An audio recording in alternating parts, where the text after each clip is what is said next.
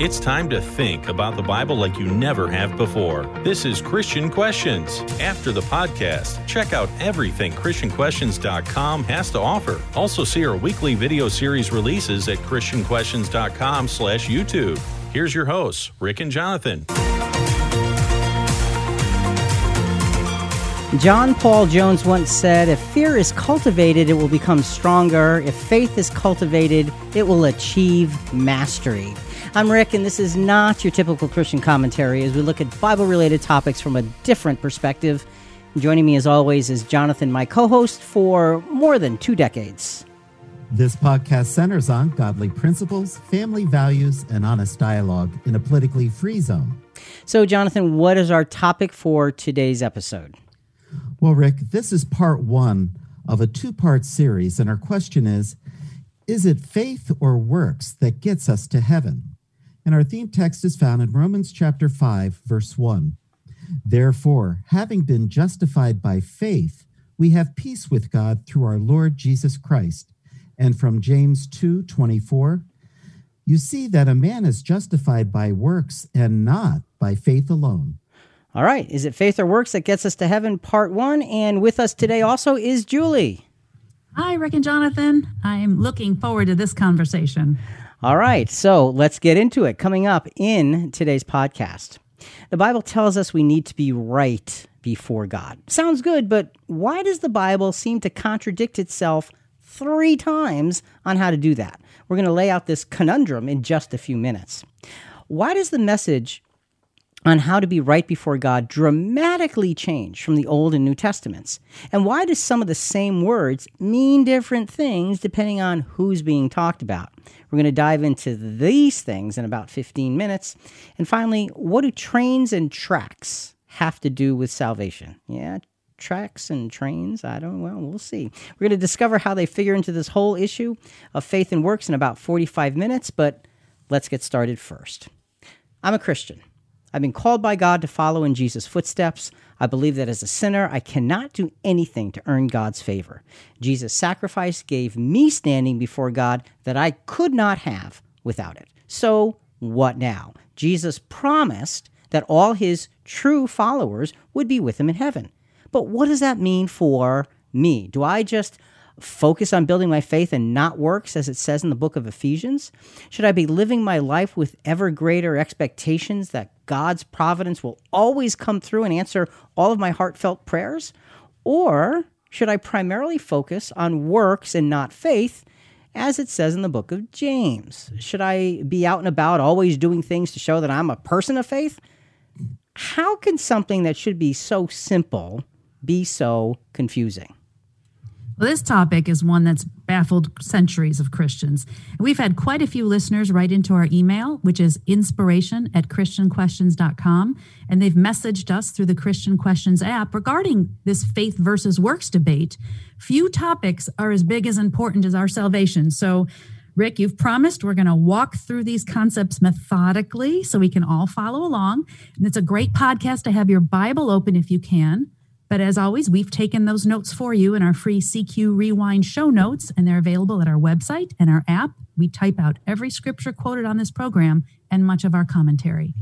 Jonathan, did you notice how she said we're going to do this methodically? Did oh, you? I heard that you loud did. and clear. Okay, she's did telling you, me, brother. Yeah, well, yeah, yeah, yeah. That's yeah I heard it. The question is, am I going to follow through? okay. Yes, so we here- are going to hold you to it. Okay, all right, yeah, because this this this has got a lot of moving parts here. This issue of faith and works can be confusing for two reasons. The first reason is the New Testament seems to say three different things about justification and how it comes to be. So, Jonathan, there's three things. First, the New Testament says God justifies. Romans eight thirty three.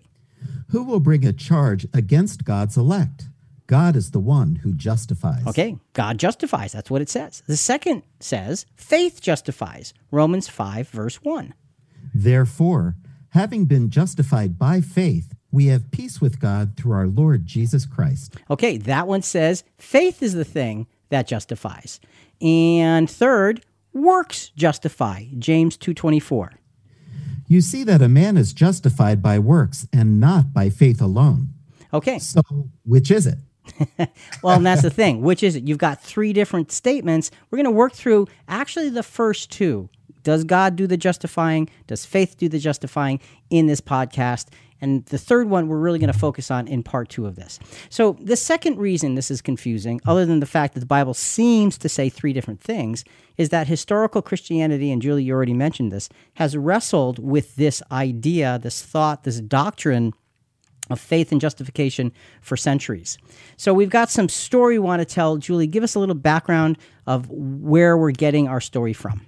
Well, we recently heard a sermon from a Christian brother named Robert Bennett that provides some historical background on this issue. So our sound bites today are partially quoted and paraphrased with permission. This first one's going to be a, a little long, but listen closely because it's going to begin unfolding a, a very interesting historical story. Yeah, there's a lot of fascinating details here.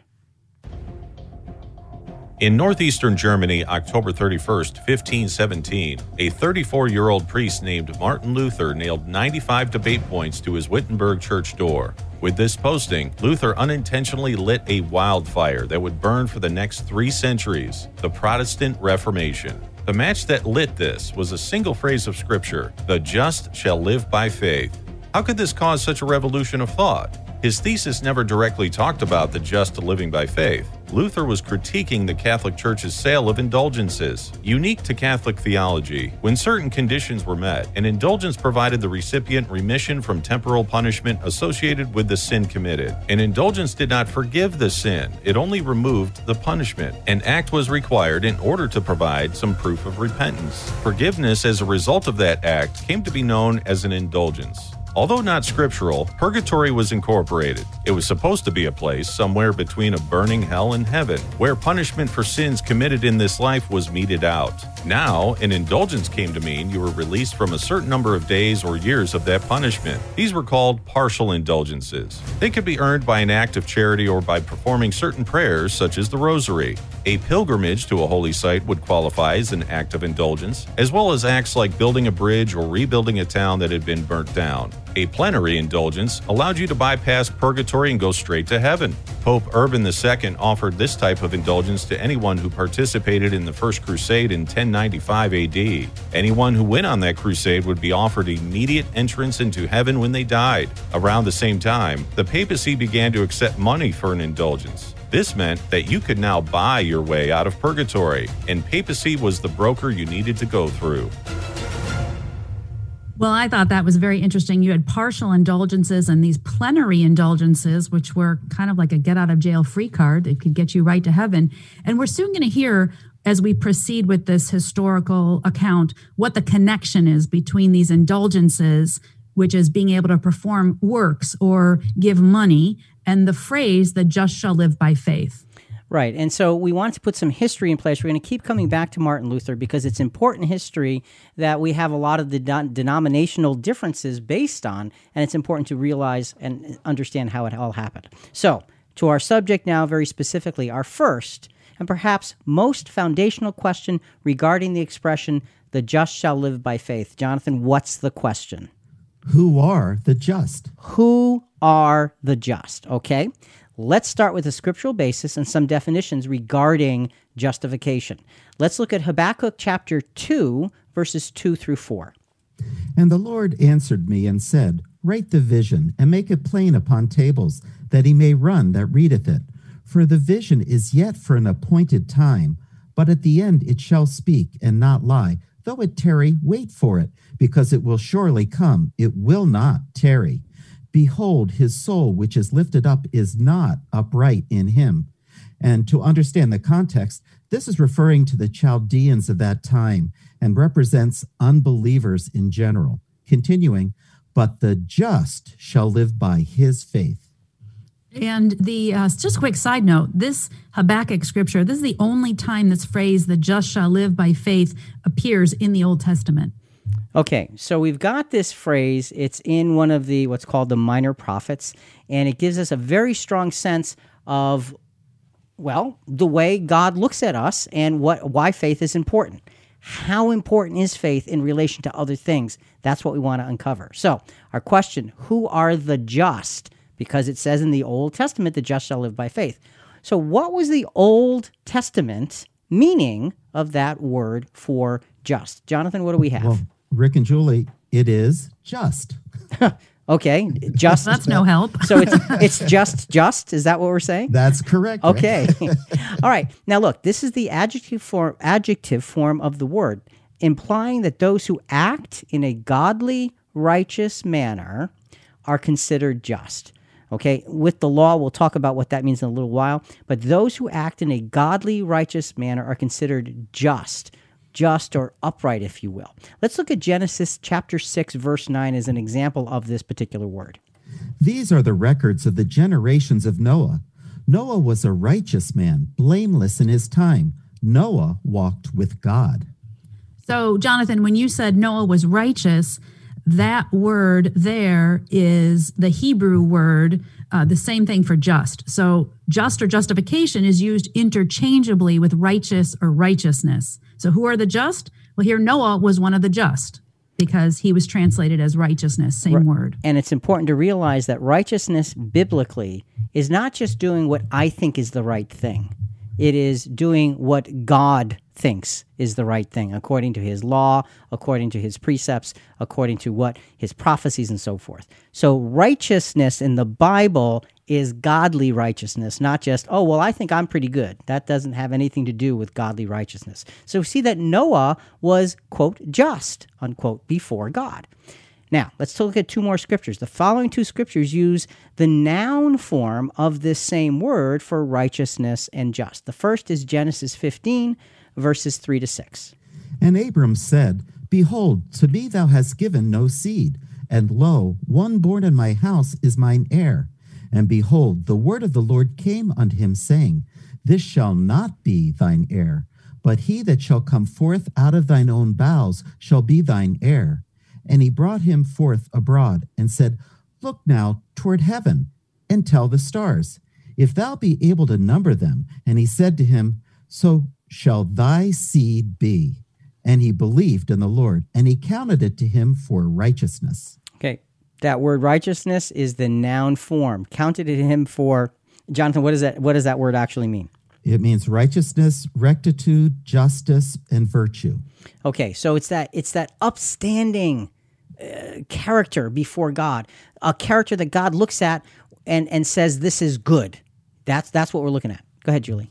So, what this is saying is this was when Abraham um, was going to be given Isaac a son, Yes. an heir. Yes. And he, he was already, what, how old at this point? Uh, Nine, 90 something? yeah, yeah, yeah. He ends up So up he had faith in this. right, right, and it says, and he believed in the Lord. Why? Because he was believing something that was impossible, but God made it happen anyway. And God looked at that as godly righteousness. He's just. He's upstanding before God.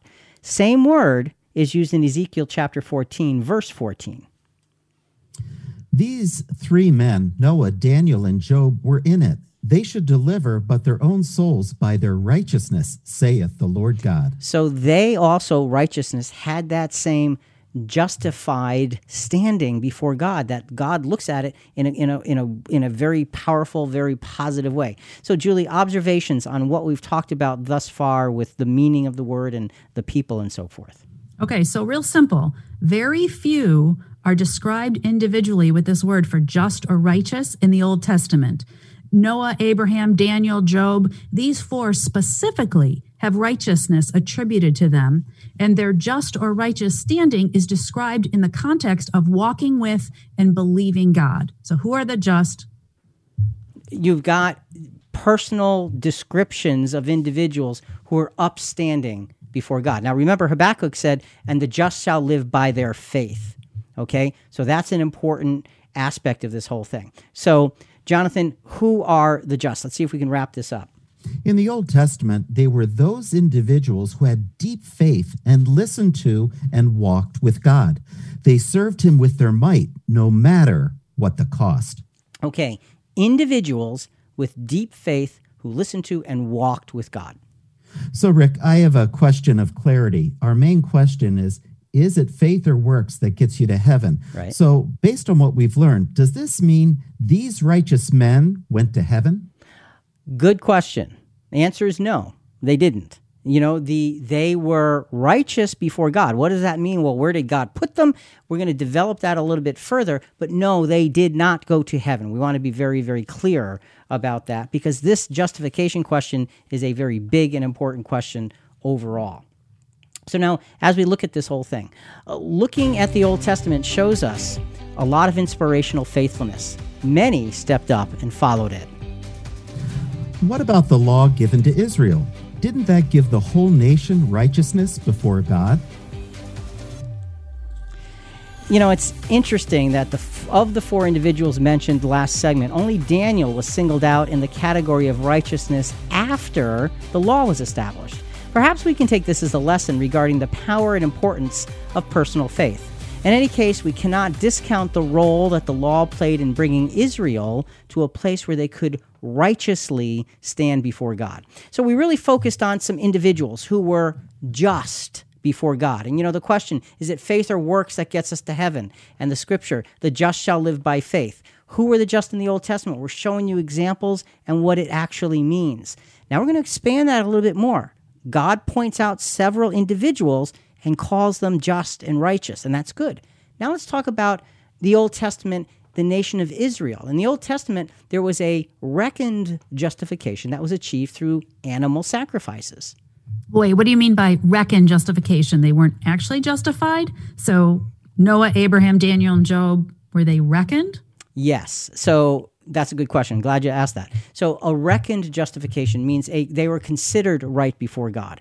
Were they actually did were their sins actually taken away from them? No but they were considered clean before God because of the examples of faith that we were just talking about, and because in the uh, sacrifices of Israel, they provided the covering for their sins. So, this atonement that we're going to be just touching on, this um, um, reparation for sin was conditional as the sacrifices needed to be continually made year after year. And we know this from Hebrews chapter 10, verses 1 through 4. And again, we're looking at the nation of Israel now. We were talking about individuals before, and now it's the nation of Israel.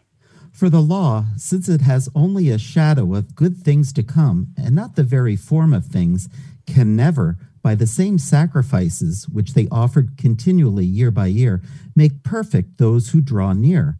Otherwise, would they not have ceased to be offered because the worshippers, having once been cleansed, would now no longer have a consciousness of sin. But in those sacrifices, there is a reminder of sins year by year, for it is impossible for the blood of bulls and goats to take away all sins.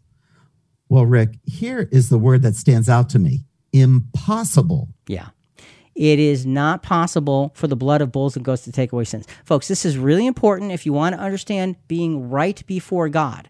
They were considered right before God, but Paul in the book of Hebrews tells us even though they made those sacrifices and even when they were doing it faithfully year by year by year, it didn't take away their sins. It just bought them more time. That's really what it did. So that's an important thing. To be reckoned justified buys you time, but it doesn't take away, completely erase your sins. We're going to get to how that works in a little while. So, Jonathan, who are the just so far? In the Old Testament, we can see how God's law was a justifier of the people, though it was a temporary righteousness. Animal sacrifices were reminders of their inherent sinfulness and inability to be righteous on their own. So, did the atoning sacrifices Israel made cover them for the upcoming year, or was it forgiveness for all the sins they committed in the prior year? Pay it forward uh, for the upcoming year. Okay. Okay. All right. So so the sacrifices were okay. We're co- I'm covering you. Go moving forward. This is important. You know, and just to just kind of a, a, quick analogy here to hopefully make it a little bit simpler. We're talking about being right before God. Is it faith or works that gets us to heaven? That's our, our big, big questions. Our two part series here. And we're looking at who's just, who's right before God. The sacrifices that Israel made, that Abraham made, all those, those are like like a, a warranty you know, with Israel, they had to do these sacrifices year by year. It's like they had a one year warranty on parts and labor. So you buy the widget, and for the next year, anything goes wrong, parts and labor wise, it's covered for free. That's what the sacrifices were. They covered their lives by coming under those sacrifices and remaining faithful. That's what it was. It didn't erase their sins, but it covered them. That's reckoned justification. That's considered right before God. Okay, let's go now back to the Martin Luther story. Uh, we're talking about indul- indulgences and how did Martin Luther make the connection here um, to to say, wait, wait, there's something very dramatically wrong with all of this. Let's go back, just pick up basically where we left off. In Martin Luther's world, this doctrine of indulgence was a common accepted belief. People actually thought this was the way God's grace worked. Notice that this belief was actually saying the works these indulgences represented were really an attempt to earn justification. By the time Luther nailed the 95 Thesis to the church at Wittenberg, trafficking in the sale of indulgences had become incredibly obnoxious and corrupt prior to the invention of the printing press, when papacy wanted to grant an indulgence, they needed to write out the certificates by hand, and then the pope had to sign them. It was tedious and limited to the number of indulgences that could be granted. But the printing press changed everything. They could make the certificates by the thousands. When an agent of the Vatican sold one to the public, he just filled in the blank with the name of the purchaser. You know, you, you think about that and you think how far off it got and you had something that was not good at the beginning and then when the printing press comes into play it just accelerates the darkness that is being perpetuated martin luther is living at this time so he's seeing this and saying there's something dramatically wrong with this so let, let's let's continue to move forward So, Rick, who are the just in the New Testament? And is being just the same as in the Old Testament? Okay, that's a really good question. So we talked about the Old Testament, who the just are there. How about the New Testament? And is it the same? Well, good thing we have the Apostle Paul. He answers these those two questions, Jonathan, very specifically. So before we get to the answers, let's define a couple of well, actually three New Testament words that are used primarily for justification. Remember, justification and righteousness were very similar in the Old Testament. Let's see if there's any differences here. And, and right before I answer that first uh, definition, one more question about the Old Testament. Who goes to heaven? How about only those who sacrifice animals? We just talked about those that, that were covered for a year. Okay, so you're questioning, okay, do those who sacrifice animals go to heaven because they got the warranty? Right. Right. yeah, yeah, no, no, they don't. okay, it's a warranty. It buys you time, but it doesn't erase the sins. So, how do you go to heaven? Folks, stay tuned because we're going to show you how that works marvelously in the New Testament. So, now, Jonathan, let's go. Sorry about that. No problem. The first definition to render or show or regard as just or innocent. Okay, so render or show, just or innocent. Okay, now there's two shades of meaning. You can render somebody. Um, to render means okay, that's the way it is, or to show as. So you've got a slight shade of meaning to make just or innocent, or to regard as just or innocent. And we got to be careful. We'll explain how that develops in a, in a few minutes. The next word is equitable, by implication, innocent. Okay, equitable, innocent, and what's the third word? Acquittal. That is important. When you acquit somebody of something, you erase it. Okay, so we're gonna we're, we'll leave the definitions there. And we'll come back to how this all works. So, Jonathan, what about justification in the New Testament? Well, Rick and Julie, justification is an event. It is the acquitting, the making right of an individual who was previously in the wrong. The person does not earn justification, but is given it. And one thing that just struck me is that being this just, having this who is the just, being just or righteous gives you the opportunity to now work with God or God to work with you. You have a relationship with Him. And if you're not in that standing, God's not dealing with you because He's not going to deal with anything that is so blatantly sinful like regular regular us. Um, so I think that's really important. So there's four basic questions whose answers separate the Christian denominations on this whole face versus works topic. And Jonathan, you just hit on the first question. Is justification a process or an event? Some denominations say it's a process, others say it's an event. We're saying it is an event. So something happens where I wasn't justified and now suddenly I am. Right. So how does that work? What's the event that happens? So you're asking me. Yeah, well, yeah. What? how, Well, how I'm- does it work? I'm Is not telling- event? I'm What, not- what, event- what event happens so I can have that event? Okay, I'm that. not. I'm not telling you yet. Okay, we're gonna get to that. We're gonna we're gonna unfold that as we go. But we do see it as an event because think about it this way: the word acquittal is an event. When you are acquitted, once it's done, it's done. Stamped, approved. Over. So we'll see how that works. But we do see it as an event, and and we'll we'll fill those blanks in. I promise. Okay, so here's where we have to ask okay, who or what then makes us right? It begins just like in the Old Testament with God. And here's one of the themes that we're going to see everything we talk about always begins with the Father. Always. And that's something we always just have to always keep in order. Let's look at Romans 8 33. Who will bring a charge against God's elect? God is the one who justifies. Okay. God is the one who justifies. We touched on that scripture at the very beginning of the podcast. So, how does God do this? Let's dig in here because it's like, okay, that seems to contradict the idea that faith justifies or works justify. It says God justifies. How does he do this? Well, ask this question Can we in this sinful world ever earn acquittal from the sin of Adam? No, No, no, no no, no, we can't. There are no works that any of us could ever do to earn true justification. There is only one path. And we're going to take a look at Romans chapter 3, verse 20, and then verses 24 through 28 to try and understand that path. Okay, but wait. The sin of Adam is what we inherited through no fault of our own. We've heard this called original sin, and we're all caught up in it. But what about those sins that we intentionally commit? Where's our covering for that? Where's Well- our acquittal? you know there there's something called um, uh, forgiveness and when we are when we when we commit sins we have to ask for forgiveness for those sins and, and god will forgive us the thing is that any imperfect human being has to have like you said before julie something to stand on to stand before god Israel had their sacrifices to stand on, to stand before God. Abraham had his faith and his sacrifices. Look, he was willing to sacrifice his son. He had a sacrificial bent to him. Daniel, you think about Daniel, he's the one who would would would would worship God 3 times a day even though it meant being thrown to the lions. You see the, they had something solid to stand on to stand before God and we're always looking for God to take care of their sins. So you've got the original sin of Adam, and then you've got our sins.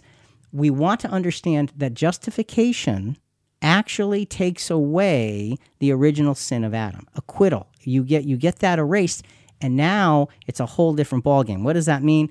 We're going to get to that a little bit in, in a little while. Okay, lot lot of details here. A lot of details. So folks, stay stay with us. All right, Jonathan. Back to Romans 3, 20, then twenty four to twenty eight. Therefore, by the deeds of the law, there shall no flesh be justified in his sight, for by the law is the knowledge of sin. Being justified freely by his grace through the redemption that is in Christ Jesus, whom God has set forth to be a propitiation, and that word propitiation means satisfaction, through faith in his blood, to declare his righteousness for the remission of sins that are past through the obedience of God, uh, forbearance of God. Okay, so when we look at those verses so far, we'll pause there and then we'll get to 26 to 28 in a moment. Justification is an undeserved gift from God, it comes through Jesus' sacrifice. It's a gift from God that comes through Jesus. Now, listen to these next verses because they really help to verify this. Verses 26 through 28. To declare, I say, at this time his righteousness, that he might be just and the justifier of him which believeth in Jesus. Where is boasting then? Is it excluded? By what law or works? Nay, but by the law of faith. Therefore we conclude that a man is justified by faith without the deeds of the law. Okay, a man's justified by faith without the deeds of the law because it comes from God through Jesus. Jesus is the reason, and faith is what's built upon it. There are no works involved here. So is it justification by faith? Yeah, it is. So the question is, what about works? Aha! Hang on. Hang on. Hang on. Okay, God is clearing, clearly justifying us by faith. This faith is in the unmerited favor, we already talked about this, and God exhibited by sending his son to cover or to make good for our sins. It is faith in salvation that brings this justification to light. This reasoning clearly carries the actual acquittal, the actual justification meaning that we were talking about uh, with the definition of the words. So, um, what event has to occur in order for us to be justified? Is it when we're baptized? Okay, that's a good question. Is it? Does well, it? well, I, I, Rick, hold on. I was baptized as an infant.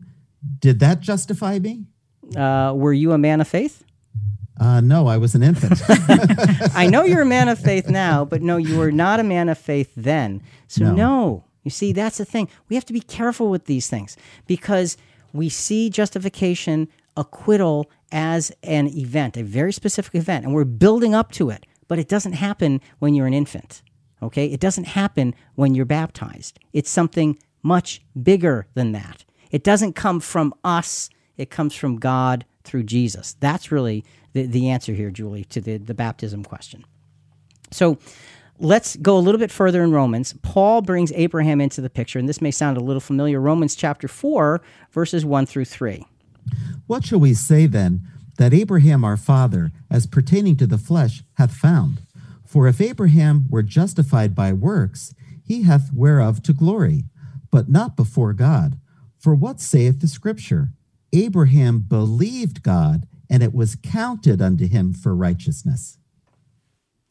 And uh, if we go back to Genesis 15, verse 6, uh, which we read in the first segment, it says, And he believed in the Lord, and he counted it to him for righteousness. So it confirms it was counted as righteousness. Counted. It wasn't an, an erasing of things, but it was counted as righteous. As a matter of fact, that word counted, Jonathan, here, what, is it, what does it mean?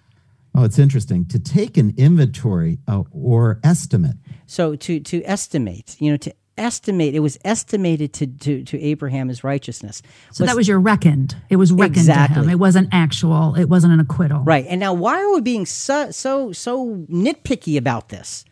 Because it all has to do with Jesus. And the bottom line is before Jesus, it's all estimated. After Jesus, there's a reality that wasn't just simply did not exist beforehand. So God put things in place so we could understand it and he could work with individuals and a nation but afterwards it became the real thing. And again, we're going to keep developing this. There's a lot to this. So here's the question now Does this mean Abraham is acquitted from Adam's sin? No. No. No. No. See, see, we're, we're getting it, okay? The Old Testament never spoke of acquittal. God considered Abraham to be righteous because of his faithful life. because there was no ransom yet. So Jesus hadn't died yet to take the place of Adam. Uh, First Corinthians 15, 22, as in Adam all die, so as in Christ shall all be made alive. But it sounds like God did the most he could before Jesus came on the scene within the confines of the legal penalty for sin by Ex- allowing these righteous ones to be with him. Exactly. That's precisely it. There was no ransom yet, so God still found ways to give humanity access to him. That's how merciful he is. It is a But only ransom allowed them to go to heaven. and that is where the whole thing develops and that's where Okay. the actual acquittal comes into play so now it's starting to, to gel okay so jonathan who are the new testament just Those to whom salvation has been applied as they have been called and chosen to follow Jesus. Okay, but wait. So how is salvation applied? You said those to whom salvation been applied. How does that work? Ah, so many questions. yeah and, and salvation is a big part of this uh, we're not going to get into it here but it's coming it's coming just uh, in, in our last segment we're going to really get deeply into salvation but it is applied through the ransom okay we're going to see how that works very very specifically a little bit uh, a little bit later on so there's both a complexity and a wisdom here as we unfold and absorb the bible's justification teachings We now see justification before God in the Old and New Testaments. Is it different or the same? There are several similarities. First, faith has been proven to be one of paramount importance, whether you believed or I'm sorry, whether you lived before or after Jesus. Second, some of the same words are used to describe both Old and New Testament justification. Third, in both testaments there seems to be a focus on individuals when we look at justification by faith. So there are a lot of similarities but there's also specific differences. Before we get into those similarities and differences, let's go back to the Martin Luther story as he is seeing the dramatic misuse of something that was already off this indulgence thing and the the advent of the printing press made it so they were they were available anywhere just fill in literally fill in the name and they get whatever it is they're supposed to get none of which incidentally has anything to do with following scripture just making that clear let's continue with the story In 1517, Pope Leo X wanted to rebuild St. Peter's Basilica in Rome and needed money. He authorized the sale of plenary indulgences to fund his project, the get out of jail free cards. There was one particular Dominican monk who was good at selling them, named Johann Tetzel. He had several jingles he used quite effectively, one of which was one of the subjects of Luther's 95 Thesis and probably the most famous. Quote, as soon as the coin in the coffer clinks, a soul from purgatory springs. End quote. Tetzel made his way across northern Germany selling these certificates of indulgence. Some of Luther's parishioners bought them, which upset Luther. You know, you just get the sense that it's building, and Luther is looking at this saying something is dramatically, dramatically wrong here. I mean, when you talk about what was happening back then and you see the scriptures, you say, there is not even any remote connection between what they were t- doing and taking from the people versus, and the just shall live by their faith. It just doesn't, it, it's like you're, you, you, you have a, a totally different source of your information. Anyway, the, the story is important because it helps us understand the debate of faith versus works. And you can see that that's very works related. Uh, and actually, again, very unscriptural. So let's get to the differences. Here are the marked Old and New Testament differences in justification. We're going to focus on two.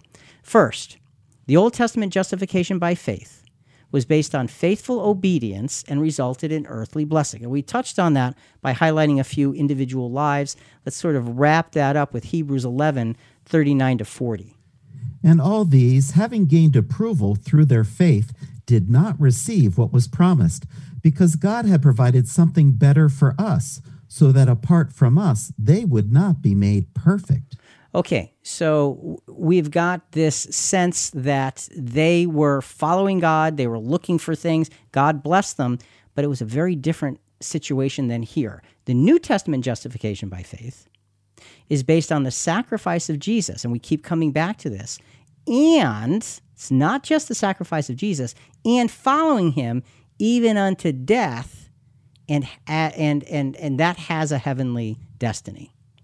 So, just to be clear, to answer Jonathan's question as to who's in heaven, are those in the Old Testament in heaven? No one from the Old Testament, even those special righteous ones, were promised or given a heavenly reward. Right. There's other scriptures that show they'll be resurrected back on earth in the kingdom, but that's a different podcast. Yes. Okay. So we're clearly we're clearing out, trying to clear out all of the potential misconceptions so we can understand what justification in the New Testament actually looks like.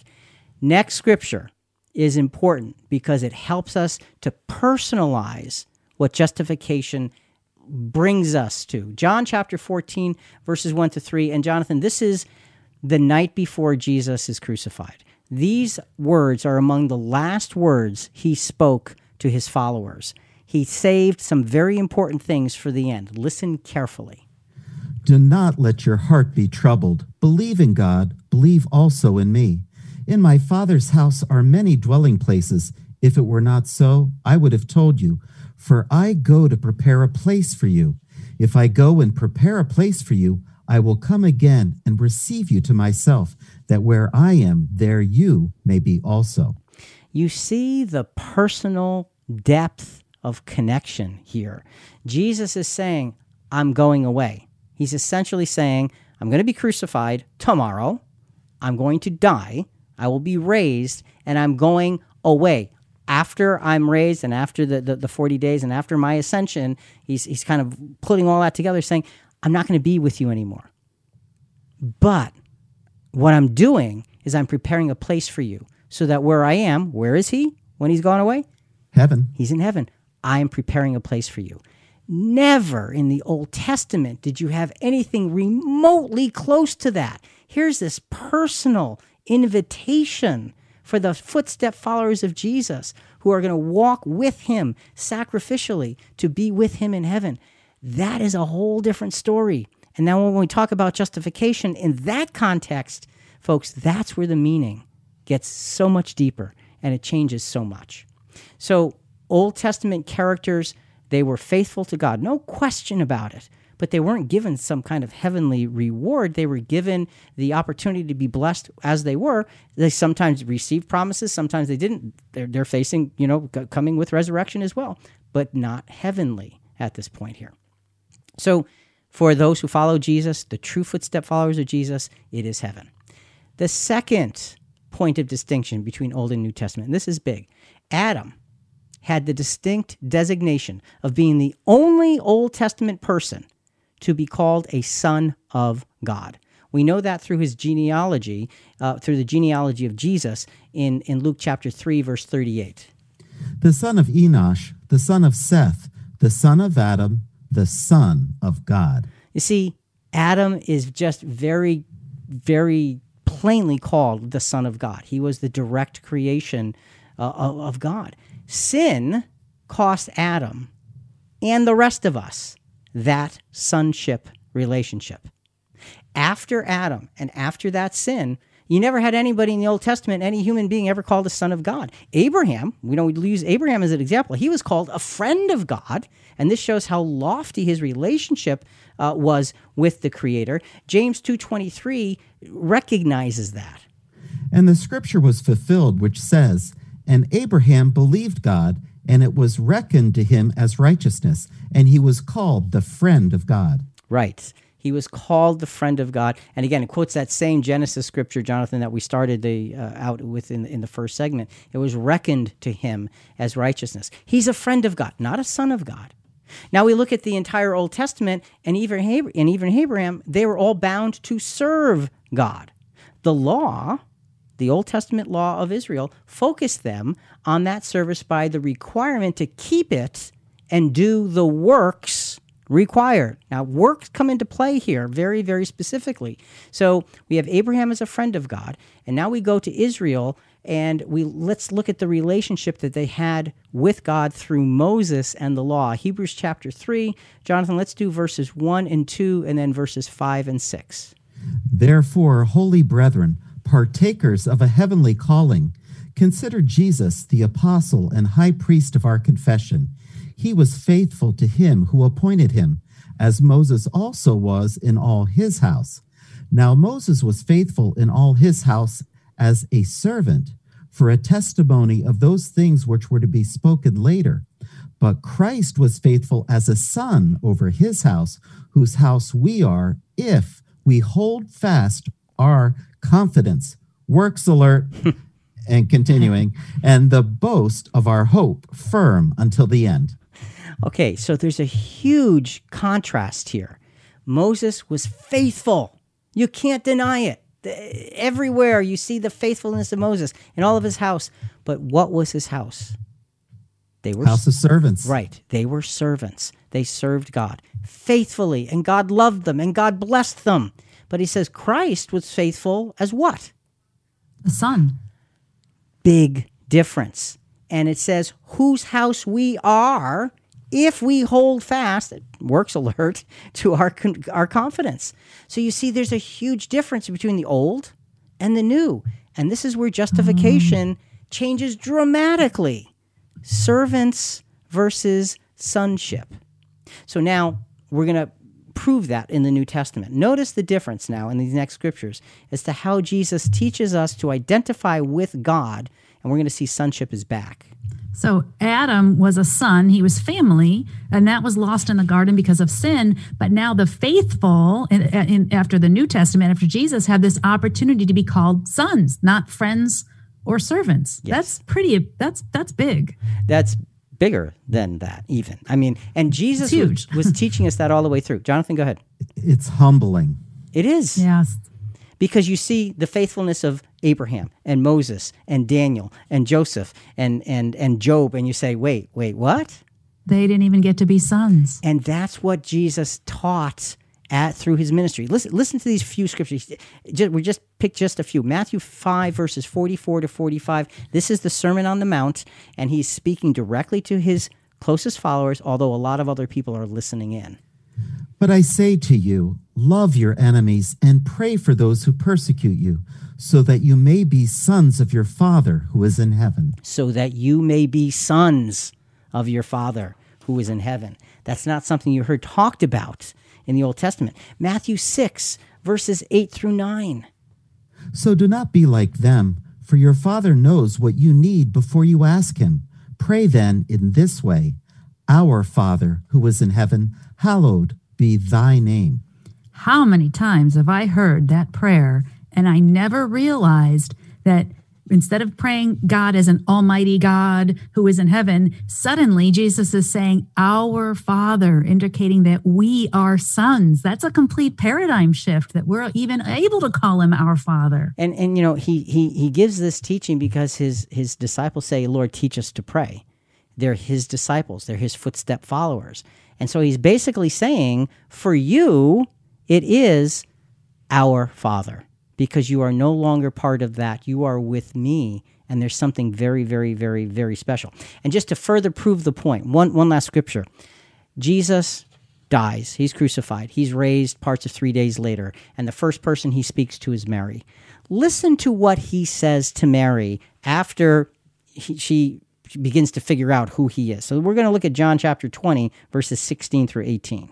Jesus said to her, Mary. She turned and said to him in Hebrew, Rabboni, which means teacher.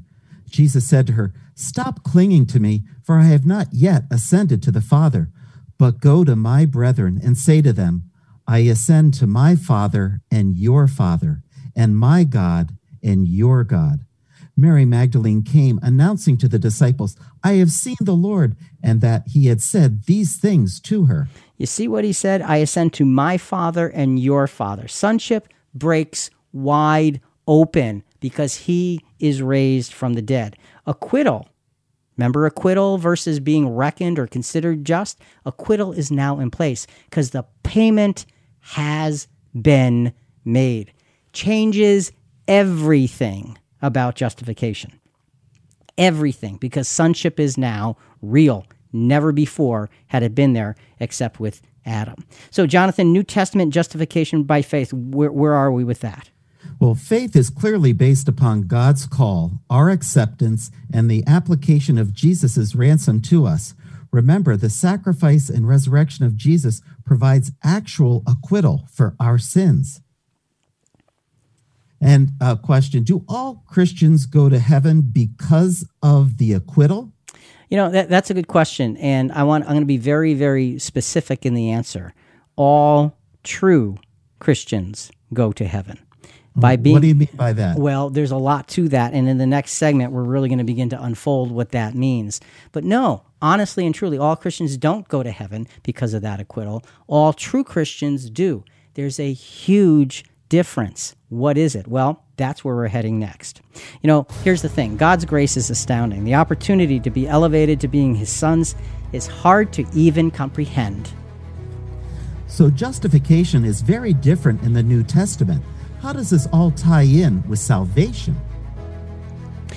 Salvation is the big message of the New Testament. Here it comes, Julie, okay? Because it's the message that is for Jesus' followers as well as the whole world, we're going to focus on how it applies to Jesus' disciples at this point in our podcast. In Christianity, this is, this idea of salvation is another topic of debate. So let's uncover where justification fits within salvation. And I do want to quote episode number 1108 what Three Steps Will Get Us to Heaven, Part One. If you're interested in going a little deeper in this discussion, just go to our website or our app and search 1108, and it'll bring up that next podcast for you. Okay, so we're going to go back to uh, Martin Luther's story one more time, and it's going to kind of conclude as to what began to be his driving force and what became the, the force of what's called uh, the Reformation. Listen in.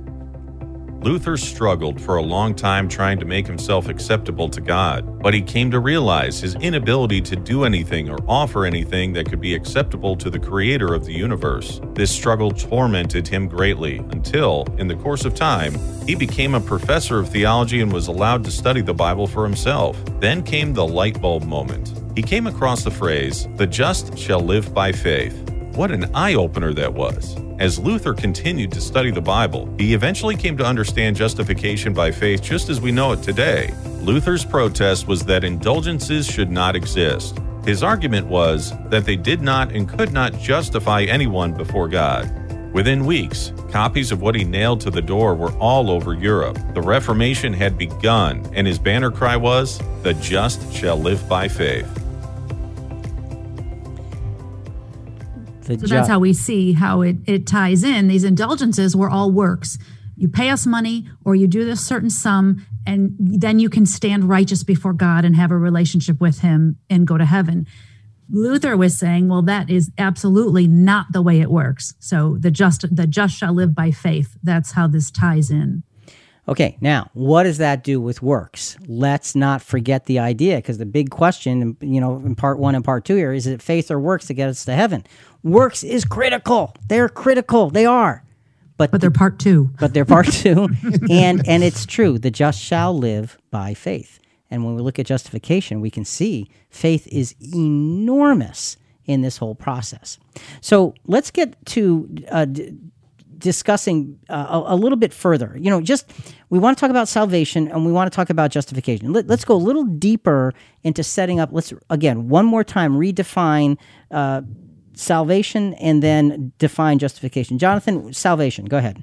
Well, the big picture of the entire Bible humanity lost harmony with God by Adam's disobedience. The Bible is about reconciling all of mankind back to God. Paradise lost, paradise found. That's salvation. Right. And remember son sonship lost, sonship found. That's salvation. Okay, Julie, just one more go at defining justification before we go into what causes salvation. Well, we already said it's being made righteous. So it's either reckoned, meaning you're counted as, or actually acquitted, making right an individual who was previously wrong. The application of the ransom price of Jesus allows for that acquittal justification, that, you know, hardcore version of justification. we are released from the sin of Adam. And in the Old Testament, the law provided this reckoned justification. Prior to the law, we learned that there was a handful of individuals who were reckoned justified, able to have a relationship with God because of their extreme faith. Okay. So we've got salvation and we've got justification. The two I do have a quick question. go ahead. I'm sorry. Is personal salvation, though, synonymous with justification? Because I think people tend to use these terms interchangeably. Uh, personal salvation, justification is part of personal salvation. And we're going to see exactly how that fits together. So it's almost like salvation's the big umbrella Exactly. when sal- uh, justification's underneath it. Okay. Because remember, we're, we're, we're specifically saying justification is an event, it's not a process. Salvation is a process, justification is an event, the key event within the salvation process. and you're not going to tell me when the event happens. Well, he- yes, I am. We're going to do that now. We're going to we're going to get to that right now. Okay. So the question, another one of these general questions: What causes salvation? Well, some say faith is the cause of salvation, and works are the evidence of it. Others say faith receives the gift of salvation rather than causes it. What do we say? What we say is for salvation to be engaged in this age of the gospel, right here, right now, in, in the time in which we are living, and all the time since Jesus, the age of the gospel, for it to be engaged in this in this in this period of time, the stage had to first be set. There are four things that really set the stage for salvation. The fifth thing is the engagement of that. And that's what Julie's been bugging me about this whole podcast is will you get to this point already? So hmm. what's the stage? First point, God's salvation plan had to be in place. Now, this is a big point, but it's very clearly defined for us in 1 Peter 1:20. For he was foreknown before the foundation of the world, but has appeared in these last times for the sake of you. Foreknown before the foundation of the world. God knew the direction of sin as he was developing things. He knew that sin would be tried, it would be out there, and he knew that he would let it develop. And he also knew that he would cut it off. And he had specifically the plan in place long before it happened. So it wasn't something that went awry, it was something that God expected to see and, and expected to fix so that a lesson for eternity could be known. That's what salvation really is. God's plan had to be in place. That's the first point. And it was. Before he started, it was there. Second point Jesus had to do his part. We know that through Philippians chapter 2, verses 8 and 9. Being found in appearance as a man, he humbled himself by being obedient to the point of death, even the death on a cross. For this reason also, God highly exalted him and bestowed on him the name which is above every name. Okay, Jesus had to become the man Christ Jesus. He had to become obedient, not just saying yes, sir, no, sir, obedient to the point of death, even a crucifixion death. That is the reason God highly exalted him. And that was the payment that needed to be made so actual, as Julie said, hardcore justification could be put in place, actual acquittal could be put in place. Jesus had to do his part, and he did. So the plan had to be in place. Jesus had to do his part. Now, you know, personal salvation. Here's where it becomes alive. The third point here is God has to call out followers of Jesus. Now we know that's the process because Jesus tells us that in John 6 44. No one can come to me unless the Father who sent me draws him, and I will raise him up on the last day. No one comes to the Father for sonship unless uh, come, uh, comes to Jesus rather unless the Father draws him. Okay? So there's a calling that the Father is doing to say, "Come, follow Jesus. Come, follow." Him. He is picking and choosing those who he thinks will be able to manage the, the, the this call of great difficulty and of great sacrifice. So the call has to come from God to follow Jesus. Okay? The plan has to be in place. Jesus has to do his part. And for salvation, acquittal to work right now, the call has to be there. The, for, uh, um, the fourth point is the pro- pro- pro- prospective followers must, by faith, answer the call. It's not just good enough for God to call you. That, that does, that's just the beginning process. See, we're working up to the point of actual justification. There has to be an answer to that call. Luke 9, 23 and 24. And he was saying to them all, If anyone wishes to come after me, he must deny himself and take up his cross daily and follow me. For whoever wishes to save his life will lose it, but whoever loses his life for my sake, he is the one who will save it. Okay. Take up your cross daily. You have to answer. You have to be willing to say, This is the way I am going to live. That's a hard thing. And that's Jonathan, you said, do all Christians go to heaven because of the acquittal thing? Here's one of the this is one of the parts. Okay, daily sacrifice of my will to do the will of God. Not on Sundays, not on Sundays and Wednesdays, all the time. That's my life. And now, Julie, here we go. Here's where actual justification, actual acquittal takes place. The fifth point God must accept the answer. His acceptance is salvation in action. And this is where justification takes place. Uh, 1 John 3 2. Beloved, now we are the sons of God, and it doth not yet appear what we shall be, but we know that when we he shall appear, we shall be like him, for we shall see him as he is. So if God ex- God calls, we ex- answer the call, God accepts the answer, is that when we receive a measure of the Holy Spirit to help live our life? And therefore, is that the event? That is the event. That is where the acquittal actually takes place. When So God we are justified at that point. Right. When he an- when he says, you know, he calls, he calls you, Julie, you answer the call, and then he has to say, Yes, you're you're I, I will work with you. Here is my spirit. When he says, Yes, I will work with you, what he's saying is, I'm applying Jesus' ransom sacrifice to your personal individual life. That's what he's saying right there. Okay? You know, and Romans 12, 1 to 2. Yeah, and we're going to actually develop Romans 12, 1 to 2 in our next, in, in, in part two, because it talks about being a, a, a living sacrifice that's holy and acceptable. It's got to be acceptable to God, and that's how we learn to transform our lives. That's what this is. Let me let me, let me put put an analogy. Did you have another question, Julie? Well, I just wanted to say that you remember we talked about those four questions. Yes. That whose answers vary by Christian denomination. The first was, is it an event or a process? We said it was an event. That second question is, is justification put into effect by divine action alone, by divine and human action together, or by human action alone?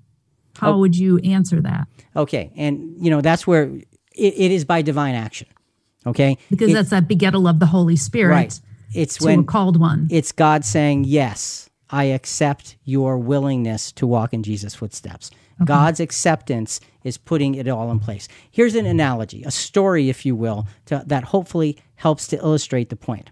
The analogy is of a railroad track that has a switch to change which track the train travels on. Now, that switch changes the train's destination. Okay? That's, that's the basic picture.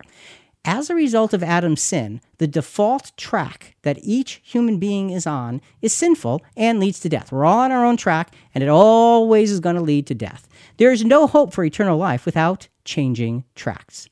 God, in his foresight and mercy, designed each and every human track to have one switch built into it. This switch is the gracious and justice satisfying merit of Jesus' death and resurrection. This switch was installed when Jesus died and became operational when he was raised. So, in this present age, the switch is only engaged when an individual is called by God to follow Jesus. We answer the call, God accepts us, and when God accepts us, he flips that switch, changing our destination from death to life. So, we're secure on this new track, and we can only be derailed by our own blatant disobedience. So, for the rest of the world, they stay on that original track that leads to death until their resurrection, and then God will flip their switch as well. Well, that that that makes a lot of sense. This idea of this track, but you said something interesting. You said we can only be derailed by our own blatant disobedience, and you know that third question that separates denominations is: Can justification be lost? So you're saying yes. Yes, absolutely. Part two, we're going to get into that in great Okay. in great Okay, depth 'cause that's interesting. and, and that's where works come into play. Okay, you know, faith without works is dead. Why? That's one of the very reasons. That's why you've got to listen to part two because it's going to put it all together. So let's see if we can wrap this up. How do we know what justification, uh, what New Testament justification consists of? Well, you know, for it to make sense, uh, we got to look at Jesus' followers being given the same tools to overcome the sinful world that he had. Jesus was given a very specific tool. Let's look at that. Matthew 3 16 through 17. After being baptized, Jesus came up immediately from the water, and behold, the heavens were opened, and he saw the Spirit of God descending as a dove and lightning on him. And behold, a voice out of heaven said, This is my beloved Son, in whom I am well pleased. Okay, the Spirit of God descending as a dove and lighting on him. What did Jesus do right after he was baptized? He went into the wilderness for 40 days, and he had the Spirit working with him and through him, and he prepared himself because God's influence was with him. That's the tool that Jesus was given to be able to do the will of the Father. That's the tool that gave him the ability to perform miracles, to be able to teach the way he taught, and so forth. Well, Jesus assures his followers that they would have appropriate help because justification means the ransom would have been applied to them, and they, like him, were now on trial for life. So Jesus tells his followers, me, you and I, if we are true followers of Christ, exactly what he told his followers right the night before he was crucified. We were quoting from John 14 a few minutes ago. Let's go back there, John 14, verses 16 and 17. Here is how Jesus is describing the help they're going to have when he's not around in, the, in, in person. I will ask the Father, and he will give you another helper, that it may be with you forever. That is the Spirit of truth, whom the world cannot receive, because it does not see him or know him. But you know him because he abides with you and will be in you. Okay, so you see that the Spirit of truth, the same power and influence of God, is given to Jesus' followers. So, Julie, when we were talking about that earlier and say, what's the, the point at which the, the flip the, the switch gets flipped? It's when God says, I accept you and here's how I'm showing you. Okay? And that's what it, it brings us to next. Where does this justification by faith lead? It leads to the gift of the Spirit, like we already talked about, and that seals the justified state. Now, let's go to Ephesians chapter 1, verses 13 and 14. And folks, listen carefully here because it shows us the depth of what's happening and the power and the mercy and the grace of God in this whole thing. This is the Weymouth translation. And in him, you Gentiles also, after listening to the message of the truth, the good news of your salvation, having believed in him, were sealed with the promised Holy Spirit that Spirit being a pledge and a foretaste of our inheritance in anticipation of its full redemption, the inheritance which he had purchased to be specially his for the extolling of his glory. Rick and Julie, no other influence in heaven and earth can take me off of that path except for me. Right. And so it's saying that this spirit is the pledge and foretaste of our inheritance. Remember, Jesus said, I go to prepare a place for you. He offered heaven for the first time to any human beings, anywhere, anytime, once and for all. And this is saying the Spirit is the pledge that faithful, being faithful to that means you get to be with Jesus later. That's huge. That is justification. So when we say, is it faith or works that gets us to heaven? The answer is yes. And we focused on faith very specifically here. One more scripture, 2 Corinthians chapter 5, verse 17. Therefore, if anyone is in Christ, he is a new creature. The old things passed away. Behold, new things have come. Okay, you're something new. And again, this didn't happen in the Old Testament. This didn't happen with John the Baptist. This happened after Jesus is crucified and is raised, and the Spirit comes, and it happens just to the true followers of Christ. It is a beautiful picture. So, Jonathan, let's wrap this up New Testament justification. Well, New Testament justification is from God and does not come to us by faith. It is an actual acquittal from sin and therefore far beyond the reckoned righteousness of the Old Testament. This justification by faith in this age of the gospel is the track to heaven for all who will receive it. So, justification by faith. Faith in what? It's faith in the ransom of Jesus Christ that allows us to be a son and be in harmony with God's will and God's way. Exactly. Couldn't have said it better myself. It's I think clear. I got it. you know, and, and see, the thing is, folks, that we have to understand is when we look at a subject like this, there's a lot of details. And you can say, wow, you know, that was confusing. Get the show notes, okay? And go through this again with the show notes in front of you so you can watch and look at the scriptures and see how they tie together and see the difference between the Old Testament and the New Testament and what's required with the call and the acceptance and God choosing so that we can understand that justification is by faith, but that doesn't mean it's not about works. Oh, no, no, no, no, not even remotely close. Works are such a massive part of this. You have no idea. So do not forget, do not forget to come back for part two, and we'll put this whole thing together and define what a real, true Christian life actually looks like, justified by faith and works. Think about it. Folks, listen, we really do want to hear from you. Give us your feedback or send us your questions on this episode and other episodes at ChristianQuestions.com. Also, a big part of of spreading the, the word about our program is subscribing to Christian Questions in iTunes or Apple Podcast or Google Podcast, Stitcher, whatever your favorite podcast channel is. Please rate us and review us. We greatly appreciate it. And coming up next week, well, you know what's coming up next week. That's all we've been talking about.